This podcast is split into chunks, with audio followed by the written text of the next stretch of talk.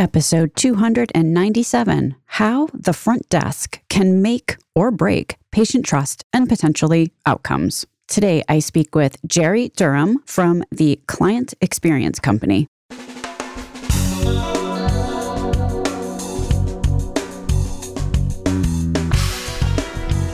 American healthcare entrepreneurs and executives you want to know. Talking. Relentlessly seeking value. Here's something I never really understood.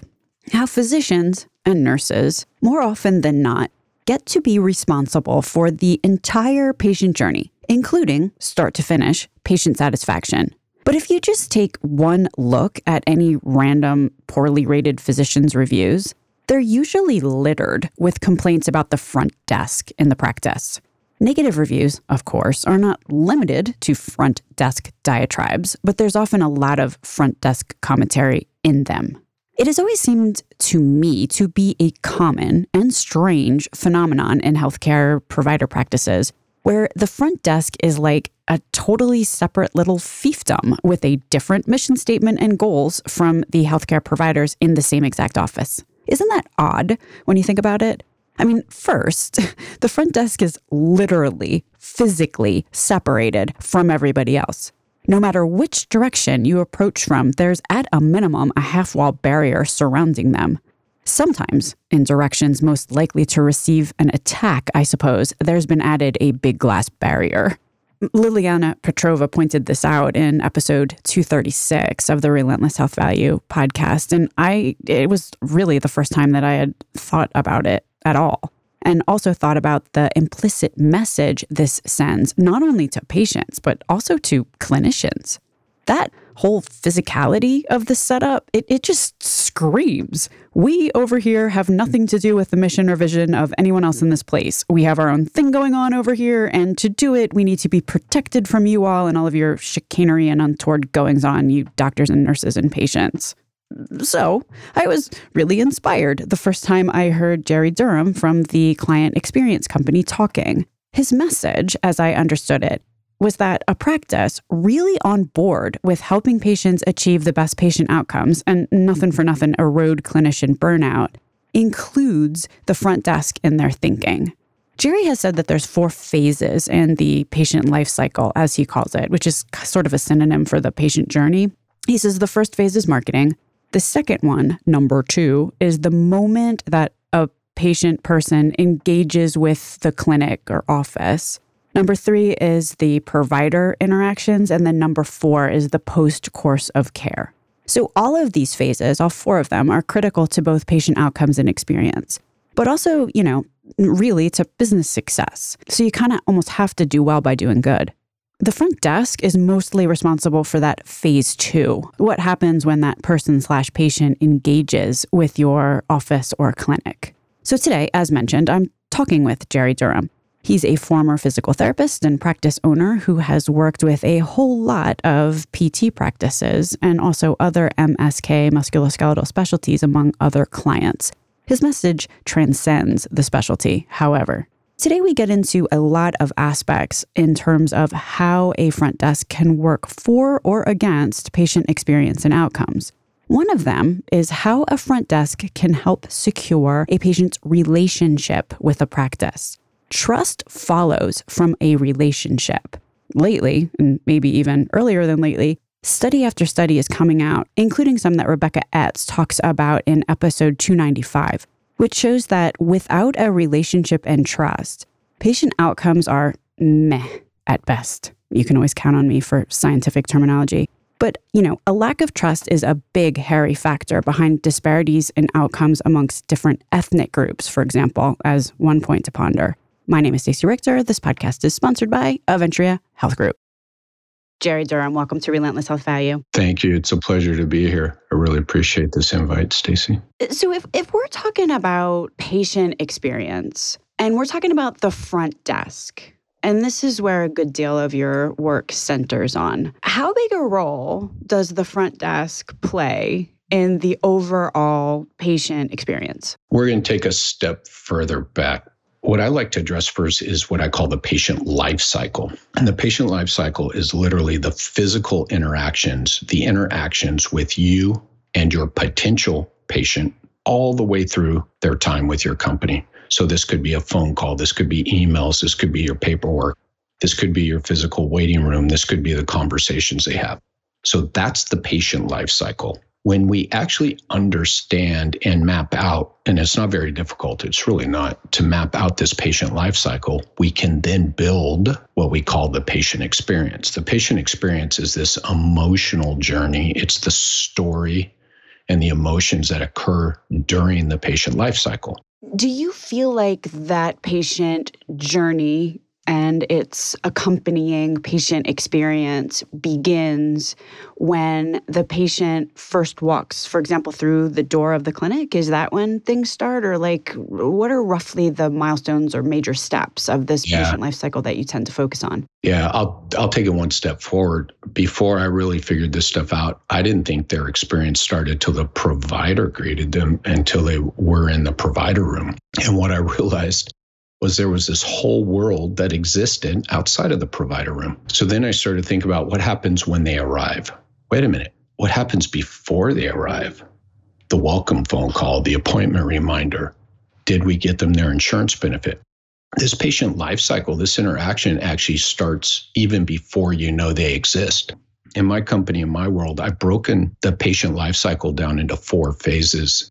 Phase one is actually what I call the attraction or marketing phase. That's when actually the patient life cycle begins. This is an interaction with you, your company, your brand. Then phase two, which I've spent my time, money, and energy in and learning and helping other people with, is when they first contact your company. Whether that's an email, a phone call, a walk-in, could be a fax referral from a doctor. That begins phase two, and that's where that front desk comes into play, because typically it is your front desk team members who are following up with this person who has now moved from phase one into phase two of the patient life cycle. Phase two is where I found we can really leverage the interactions to set our providers up for success. Let me just frame this, because obviously we're in a certain time and place in the universe. You know, we have had a pandemic. There's a lot of providers that are struggling, especially the procedure-oriented providers. Mm-hmm. You know, practice volumes were down precipitously. So there's a sort of supply-side need to make sure that a patient doesn't, you know, for example, call the front desk, have a bad experience, get thrown into some voicemail that's incomprehensible, and just be like, you know what, I'm going to call somebody else who has a online scheduling or whatever. You know, so losing patients in ways that people may have not even contemplated is important from a provider standpoint. But then also from the patient standpoint, you know, it's not like chronic conditions have gone away in the middle of this pandemic. So we have patients who need the care. And if it's too frustrating and annoying to get the care, then maybe they don't even begin the course of therapy that they're supposed to be embarking upon, let alone finish it. But then also we have the advent of consumerism. And we've got a lot of people at this juncture who are either uninsured, underinsured, that have huge deductibles, these high deductible plans, who, you know, now they're starting, you know, the term consumerism bandied about has reached new highs. All this stuff is becoming, I'm going to say, hypercritical that you are talking about. Here's the key to this. This isn't a business solution. This is a patient-driven solution. In my formula, in all my work, we drive from patient success. Patient success drives business success in healthcare. What is best for the patient is best for business.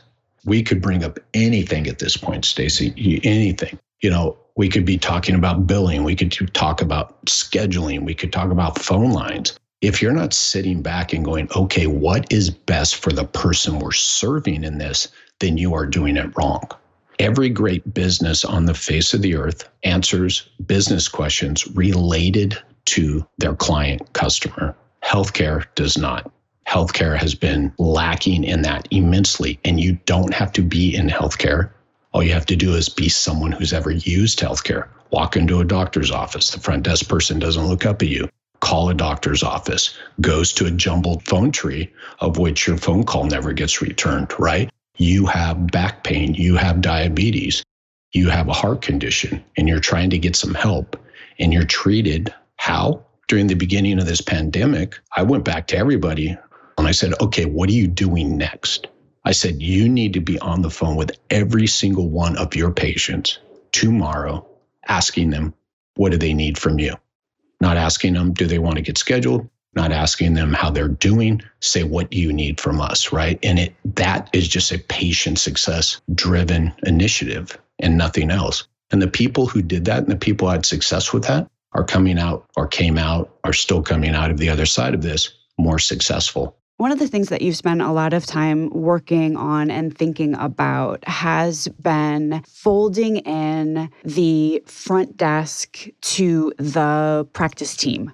You know, like there's a lot of talk in the industry about coordinated care and team-based care, and everyone, I'm going to say, agrees having team-based care is a way to produce better patient outcomes. But I don't know very many people who put the front desk on that team. And when they do, it's more in the, you know, they should do excellent customer service. You know, like that's kind of the quote. So is it your thinking to train the front desk in excellent customer service? I get people inquiring and calling me and asking me all the time if I can help them train their front desk in customer service. And I say, yes, I can. If you can answer one question for me, how will we measure success? How will we know my training was successful for your front desk team members? And there's always dead air because no one knows how to measure it. It's another nebulous term. It's like quality. Here's something important. It's a whole team. So it's the front desk team members, it's the provider team members, and it's the back office team members are all part of a team. The way I'm going to drive your front desk into helping your patients and therefore your business be more successful is I'm going to get all team members, including the front desk team, behind one central goal.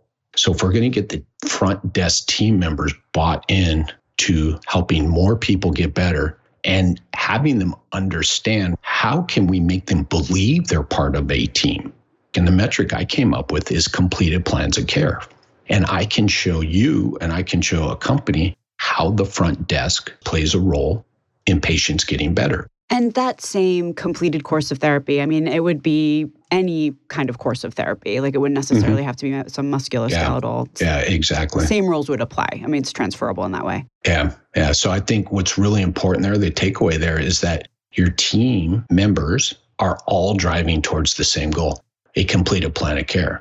Just in case anybody's getting freaked out, it doesn't mean people get better. If you take care of people and you refer them out, so just know that there's some variability in that. It's not that everybody has to get better to be successful because that's an unachievable goal. It's basically that the practice has decided that, I'm going to put this in not PC terms, that you're done with the patient. Yeah. It's not that you've set up that they should have 3 more visits and the patient is the one that's deciding they're done with you. You are correct. You haven't asked me this, but this is for all your listeners. If you want to measure, if you want a measure of your you say, I don't know what my patient experience is. We don't have it. And I'm like, you have a patient experience, whether you're doing anything with it or not. Here's the number one measure of your patient experience, drop-offs. Go back and look at the number of people that arrived for an evaluation and how many of them disappeared. How many of them called to cancel and not schedule anymore, right? That one-sided, I'm finished. Okay. So we've got a endocrinologist, let's just say, you know, or a PT or a GP or a, you know, cardiologist. You know, patients are supposed to see their doctor, you know, even if kind of like the completed the course of therapy is you visit once a year. How many patients visit once and then never come back again? How many patients are supposed to be taking their medication on a daily basis and don't, which is a huge number. How does the front desk impact that? You know, like I'm thinking if I'm thinking like a doctor, I'm thinking that's me. Oh, ego. So I do come from the provider side. I do get to claim this and I get to claim it openly and not accusing others that, you know, the ego Because, by the way, all you have to do is walk into any healthcare practice and you immediately know what they understand about their client's, customer, patient's journey when the front desk treats you poorly. Actually, you know from the moment you call them. Let's not lie. The product, the service is the interaction with the provider. So the question is, and this is where I really led off from, I'm like, we have all this research on therapeutic alliance. We have all this research on managing and setting expectations within the provider's office. Cool. Why don't we do this work earlier? So if you take that same research as a provider and they're going, what the hell can my front desk do? I show them the therapeutic alliance and the expectations research and say, if I can get expectations managed and set further upstream before they arrived, if I can build more trust before they arrive, then that sets you, Mr., Mrs. Provider, up for success. If the front desk is operating at its optimal level, that actually takes a lot of weight off of the provider. Correct. I'm not sure that that is really recognized, that if the front desk is working optimally, the provider has a lot less that they need to do in 7 minutes, say. What should a front desk be doing that reduces the burden on the provider in the exam room? The objective, right? So I mentioned those 4 phases earlier. Every phase has objectives and an overarching goal, and they all have owners. Phase 2 is owned by the front desk team members. And just to interject, the phase 2 there is the moment they engage with your clinic office. So correct. That's phase 2. So whether it's an email, a walk-in, a fax, or you call in to say, I want to get scheduled, that starts phase 2. That is owned by the front desk team members. The 3 objectives of phase 2. Number 1 is to start to build a relationship that will last throughout their entire, that patient, potential patient's life cycle with your company. So think about this. That life cycle may end at the end of that phone call. So what was their experience like? That life cycle may keep going on and on and on forever. What was that experience like? Number 2 is be a problem solver. I love this because in the physical therapy world, every front desk person is told to get everybody scheduled. I'm like, that's not helping anybody in any way, shape, or form. So be a problem solver. If you're going to be a problem solver, that implies that you need to listen to what someone wants from you, not just needs from you. And the 3rd objective is to set the provider up for success. Let's go to the doctor's office now. Physical therapists have 45 minutes to an hour with a patient. Doctors, 10 minutes, 15 minutes, 8 minutes. So if I can collect expectations, if I can collect wants, and then I get a desired outcome, AKA goal, whether it's of that visit or of that course of care, if I can get that information, that provider, even 5 minutes before the visit, that provider is now better prepared and more prepared, and work has been taken off of them to now ask those same exact questions. Those things I just gave you are the things in research that correlate with outcomes in the physical therapy world. Meeting expectations and alliance or trust built is aligned with outcomes. So if that provider walks in the room and says, well, Jerry, I see here that you're looking to get back to CrossFit and want to get rid of that morning pain. I'm glad you found us. That person sitting across from you going, oh, that's great. You guys communicate. Yeah, we do. And if you have that information, that's going to set the provider up for success. One of the other things about phase 2, the more trust that is built before they arrive, the more likely things will go well for them. So that's how we take the work off the provider. Any clinic, we talked about the endocrine, the GP, anybody could say, look, I want these 3 things before the patient arrives. And so they can greet their patient. Hi, Jerry, I know you're here, right? They called the schedule for low back pain. Your front desk found out they actually want to get back to CrossFit and get rid of morning pain. Your provider walks out and says, hello, Jerry. My name's Dr. John Doe. I know you're here to get back to CrossFit and get rid of that morning pain. I'm glad you found us, and I can definitely help you out. Follow me back to the room here. If we could stop them right there and take another outcome measure, I guarantee you they're better. They're already better. This is a far cry from how most front desks operate. You know, very much so. There was episode 238 with Liliana Petrova.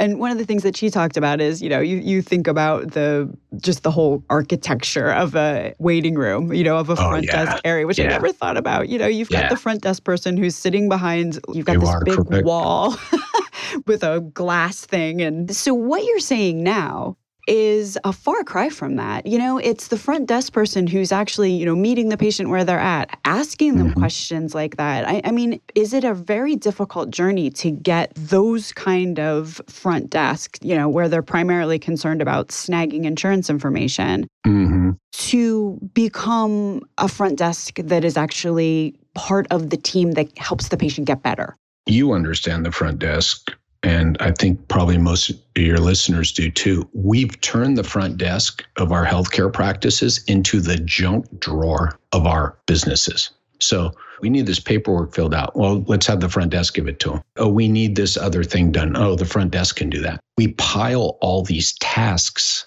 onto everybody. So you got 5 people at the front desk. They're all 5 responsible for the same tasks every day. And what we don't realize is there's actually 3 roles at the front desk.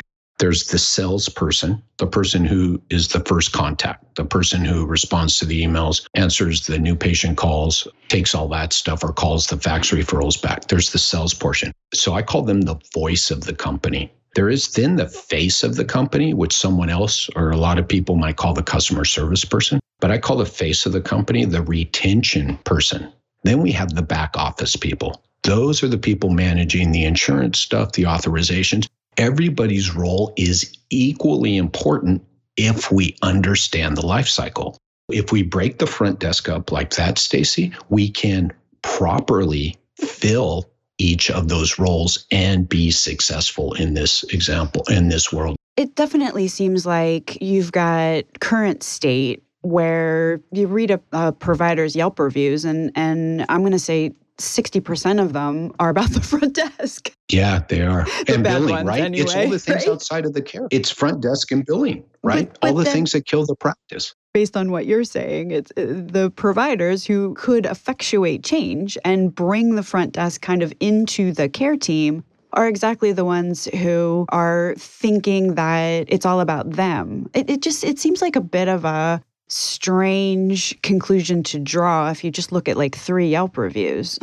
It's too easy for a healthcare provider to go out there and start a business with no business knowledge. You know, one thing that you've said that I also find intriguing is that having a not optimal front desk actually leads to provider burnout. Do you want to talk about how that causation transpires?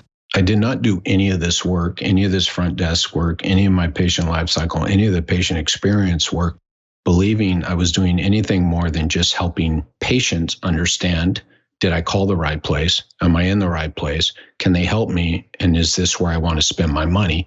At the same time that the business could figure out, is this person the right fit for the company? Can they pay, you know, whether it's insurance or whatever? Beyond that, I didn't think I'd done anything more until I started getting deeper and deeper into it and realizing that, yes, when you manage the front desk properly and give them the work and distribute the work properly, not only do your patient metrics change, but your business metrics change. And if I'm setting the providers up for success and I'm not putting cancels and drop-offs and completed plans of care only on the providers, and we distribute the work equally as it should be across the team members, then that creates a better culture. And in creating that culture, I have now taken the load off of the provider to be the sole reason and the sole purpose for success or failure. I started this podcast out by talking, if a patient gets better, the front desk team members have played a role. If they don't get better, I'm going to go back and go, did we have the right person on the schedule? I don't go to my provider and say, you messed this up. First question is, did we have the right patient in front of the provider? You know, we always want to pretend like, well, yeah, we schedule everybody. I said this earlier, schedule everybody. And I'm like, whenever I run across anybody who's saying, yeah, our front desk job is to get people scheduled, my first response is, A, you're wasting the time, money, and energy of your providers, and you're wasting the time, money, and energy of your patients if you get everybody scheduled. Part of the work in phase 2 is for that front desk person, remember, set the provider up for success. Well, if this person is telling me their expectations are built around getting a lot of hands-on care, and this clinic doesn't do hands-on care, then it doesn't behoove me, nor the business, nor the patient, to put this person on the schedule. Yet most clinics will put them on the schedule. They then get in front of the provider, who then is going to, maybe a little hands-on care, but is really exercise-driven and movement-driven, and the patient drops off after visit two. Why? Because expectations weren't met. Why? Because your front desk didn't ask them what they expect. But when they drop off, we yell at the provider for not delivering value. That's where that culture, that's where we get that burnout. If all team members are doing their equal share, then it's a better culture, and it is not a culture of the provider is successful or the provider failed. As I've had many conversations about, how to build a results-oriented or a patient-oriented practice, I haven't had anybody extend the conversation to or beyond what the providers are doing in the exam room. One person did. Liliana did. That's true. So if you're looking for Liliana Petrova's, it's 236. She talks about the airline industry. She talks about that whole podcast. I swear to God, I wish someone would have had a video of me, because the grin never left my face. She talks about the airline experience. And let's think about this for a second. It fits perfectly. In the logical world, I got on the airplane on time, and it got me to where I wanted to be on time. Who cares about everything else? Will you tell me who cares about everything else? It carries over to healthcare perfectly. Well, I got to see the expert. Right? And let's say the expert saw me on time and got me out on time. But it's that whole experience. Lillian's whole talk, she never once talked about the airplane. She talked about the check-in process, and she talked about the tell-in process. And this is a billion-dollar industry. We're talking about healthcare that's a trillion-dollar industry. I hate to tell everybody, but whether you want to own it or not, there is no difference with that consumer of products and services. What is the experience like? This is the other thing. If we're going to change healthcare, we have to look at the whole experience. The value thing, this is what's so interesting about value-driven care and patients. I love how patient-centered care, there's all those other terms, Stacy, but they're always about the freaking provider and the patient. Yet, how about if someone stood out front again, and this is what the front desk is doing. They're setting the provider up for success by doing what? By making sure they understand what that person on the other end of the phone wants and what they will value. Because you could have this term center of excellence all you want, but if someone arriving doesn't know what to expect and then gets there and doesn't get what they expect, whether it was the best care on the face of the earth or not, they're not coming back. So let's move it upstream. And if you want to get paid for value-driven care, you better make sure people arriving value how you're going to deliver that care and what you're going to deliver. If you have that aligned, I promise you, we're going to have an easier time in healthcare. The one other kind of sticking point that I could certainly see happen is that I've had conversations with any number of providers, and it's almost like the org chart is two separate stacks. The front desk person is not reporting to the clinician who's working next to them. There's a whole different org chart. And I've had several conversations with clinicians who felt really impotent to have any impact on what's going on in the front desk. In fact, I was talking to someone who worked at a front desk, and this was her term. She called it a fiefdom, where there was one individual who had been there for 30 years who kind of ruled the roost, and who was more interested in maintaining kind of a base of power than potentially dealing with the annoying patients on the other side of the glass wall. And the clinicians are sort of powerless to necessarily do anything about it. Have you encountered that? And how do you realistically start to effectuate this culture change, which is obviously necessary here? Yeah, I've had multiple discussions around this. Definitely. I mentioned about this misunderstanding of the front desk role, which is number one, right? Is that it's multiple roles. And then we hire people in, and this front desk team is left to their own devices because it's all about the provider's team or the billing team in the back. I've run into clinics. I had someone come to me in a hospital-based setting who wanted to do some work. And I said, great, let's get the front desk team involved too, and we can make this thing work. And he said, well, they're not part of my team. I said, that's cool. Can we get them involved? And he said, no, they're off-site. And I said, well, can we get the manager involved so we can coordinate all this? He said, I've never met the manager. I've never met any of the front desk people. And it just, they do all the scheduling and everything. And I went and I told him flat out, I said, I can't help you. I cannot train your team members. I can't train your providers regarding patient lifecycle and patient experience if we can't control what's delivered. Episode 228, I'm looking at my notes, the Cleveland Clinic, that was a great conversation too, because they have connected parts that other people can't, or sorry, not can't, haven't, or believe they can't. I think that's what I wanted to say. And so listening to that episode, I think is good for a lot of people to understand that this is realistic. The Cleveland Clinic, they're constantly going back to who? The providers? Nope. They're constantly surveying the patients. That really came out of that podcast. And that's what I really enjoyed. They're not going to the employees and saying, how are you doing? They're going to the consumer, the user of the product, of the service, and saying, how was that experience? I'd say two things. And one of them is going back to the consumer, the patient, and asking how they're doing actually does have a large impact on providers. Because it's like Stephen Covey's The Four Boxes, right? It's like you can spend all day, unless you do proactive things that are not urgent. If you don't spend time doing that box of activity, then what you wind up doing is spending all day playing whack-a-mole, dealing with fire drills, i.e. patients that are pissed off. Like, I could actually see that if you improve the experience of patients and now you have happy, appropriate patients, that provider experience and clinician experience and physicians who are looking to do the right thing, which most of them are, that experience also goes up because now you're spending your day actually contributing and doing good things as opposed to, yet another person who's furious because he had to wait for 2 hours in the waiting room and was treated poorly and felt disrespected. That all being said, I think that the original question that I asked was about what do you do in a setting where you've got the two different organizational lines. Yeah. And there's been a lot of people on this show, hospital executives, for example, who have repeatedly that how you have to deal with these things is that you have to keep going up the organizational ladder until you get to the place where those two org chart lines meet. Maybe that's in the C-suite. Maybe it's in the decision suite, like the D-suite, one level down from that. But culture change cannot happen unless it is driven by somebody who's way up in the executive suite. So I think some of the things that we're talking about here really do require senior leadership buy-in and sponsorship and oversight.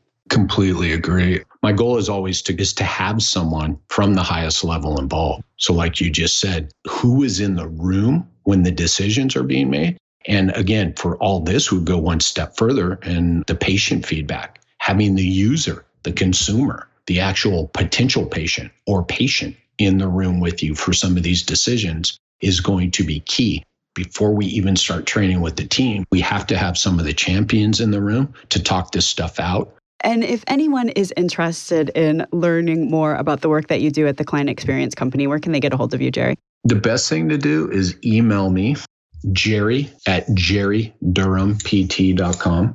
You can also go to clientexperiencecompany.com, the website. Jerry Durham, thank you so much for being on Relentless Health Value today. Thanks for doing this. Thanks for doing this podcast. Links to everything discussed on the program today can be found at relentlesshealthvalue.com.